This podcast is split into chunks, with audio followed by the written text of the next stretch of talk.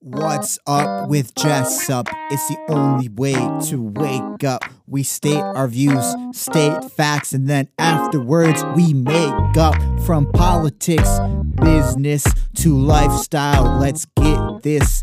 Jessup Jong knows all the facts. He has no missed list. This podcast is your place for breaking news and hot takes. It's the only way to wake up. What's up with Jessup?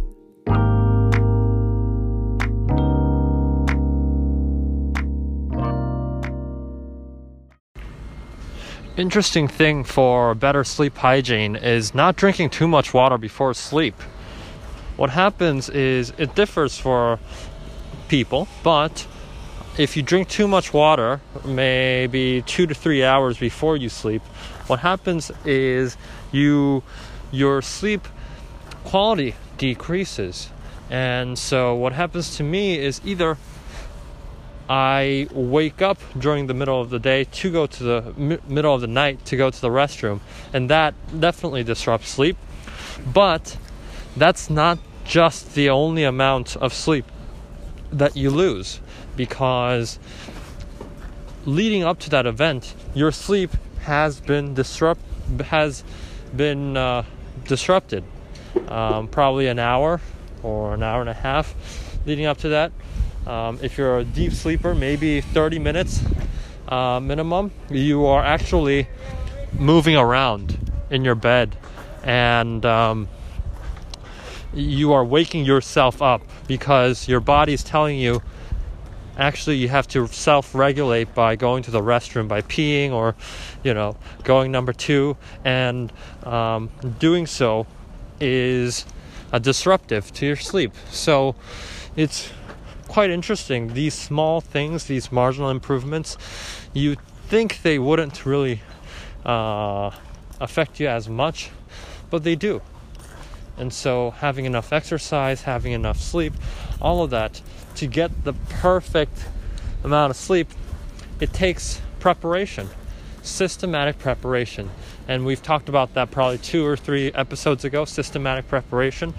And that goes to your sleep as well. And it's easy to think that it's uh, quite boring but um, most often it comes from a place of need for me um, i've been realizing that my neck is sniff, stiff because i've been sleeping on my side more.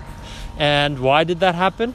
Well i, I thought about it and i realized i tend to move around in the bed more when i am uncomfortable. And when am i uncomfortable? When i've drank right before and in this case water. I seldom drink alcohol but i drank water before going to bed and i didn't give myself the two to three hours to dehydrate before that and so um, I would wake up, but before that, two to three hours, um, I would sleep on my side and then move around. Uh, and that kind of made me sleep on my side, making my neck stiff and also decreasing and reducing the sleep quality. So it's quite interesting, you know, these small things, it's almost like the butterfly effect in the sense that they impact your sleep more than you would imagine.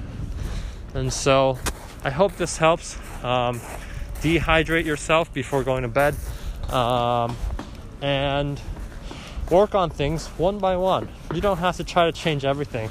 If you're trying to change everything at the same time, it's going to be hard, right? You're trying to improve your sleep by exercising more, sleeping earlier, um, no, you know, monitors before sleep. You know all of this, but it just gives you so much stress because it's so much to control in one day. And so, you're tr- if you're trying to do all of that at the same time, you're going to go crazy before trying to go to bed. In fact, that might give you more anxiety. So, what I would recommend is just take it one day at a time. Um, improve just one small aspect about your sleep or whatever you're working on, and you'll get there in no time. So, yeah. Thank you for listening to this podcast episode. If you liked it, don't be too greedy. Share. Share with other people so that other people can learn from the same information that you do. So share this. I also have two books out, um, especially the uh, book on Amazon. You can search my name, Jessup Jong, on Amazon, and you will find the book Human Suffering. The Kindle version is out, and the paperback will be out soon. It is uh, delivered to all regions and locations. So if you're interested, um, let me know, and and you can buy the book. If you've bought the book and you're a fan of the podcast, uh, please feel free to send me a message of what you thought about the book, and I'll feature your question or comment on the podcast. So share the podcast and buy the book. Thank you for tuning in, and I'll see you next time.